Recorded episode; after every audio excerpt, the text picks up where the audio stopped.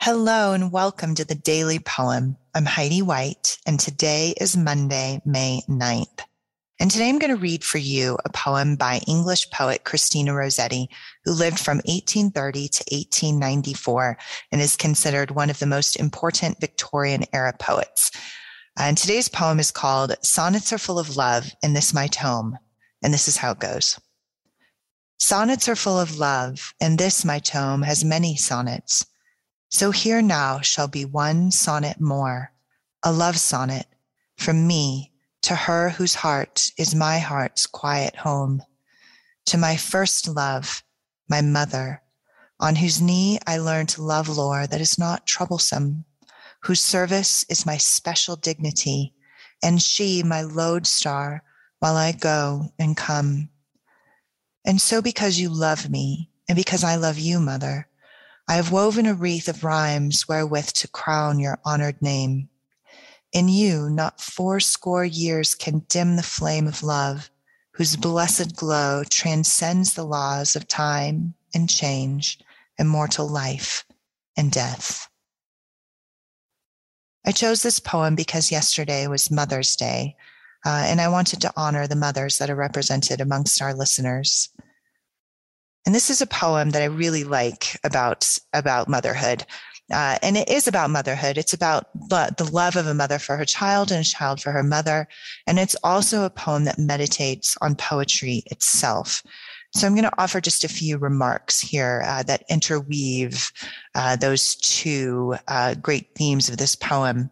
Uh, mother love is often idealized in poetry, uh, especially in romantic and in Victorian era poetry. Uh, and Christina Rossetti overlaps both. She's coming out of the romantic era and she's smack in the middle of the Victorian era, living in England, uh, writing very Victorian poetry. Uh, and so this is a poem that does indeed idealize uh, mother love, maternal love. Um, this poem is no exception to that. It does present an idealized version of maternal love, but it does so in a way that I think, at least for the most part, avoids cheap sentimentality. Um, and I, there's a couple of really lovely phrases that I just want to draw your attention to in line four, she says that um, she's writing a sonnet from me to her whose heart is my heart's quiet home. Also, the line that says, uh, On whose knee I learned to love Lord, that is not troublesome.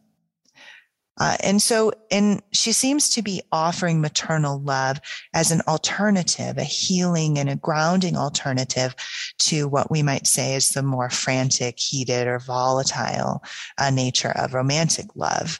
Uh, and so, it's very purposeful that Rossetti chose a sonnet here, uh, which is usually associated with erotic or romantic love.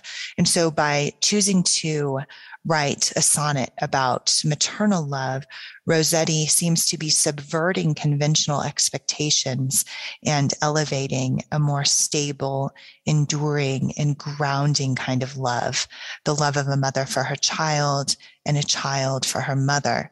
And we see that particularly in the last two lines.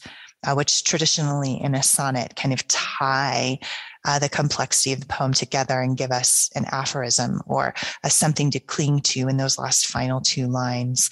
Uh, and we do see that in this poem when she says, uh, the love of a mother, quote, whose blessed glow transcends the laws of time and change, immortal life and death, end quote. Uh, so what Rossetti seems to be saying here is that for those who long for an enduring love, uh, turn not to romantic love, but turn to your first love, your heart's quiet home.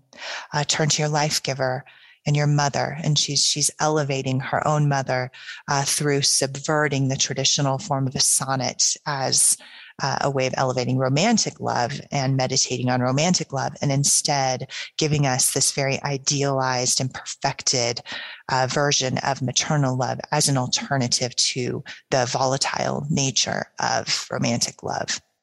Uh, and so here it is again, one more time. Sonnets are full of love in this my tome by Christina Rossetti. Sonnets are full of love, and this my tome has many sonnets so here now shall be one sonnet more, a love sonnet from me to her whose heart is my heart's quiet home, to my first love, my mother, on whose knee I learned to love lore that is not troublesome, whose service is my special dignity, and she my lodestar while I go and come. And so, because you love me, and because I love you, mother, I have woven a wreath of rhymes wherewith to crown your honored name. In you, not fourscore years can dim the flame of love, whose blessed glow transcends the laws of time and change and mortal life and death. This has been the Daily Poem, produced by Goldberry Studios, post production by Logan Green. I'm Heidi White. Thanks for listening, and we'll be back again tomorrow with another poem.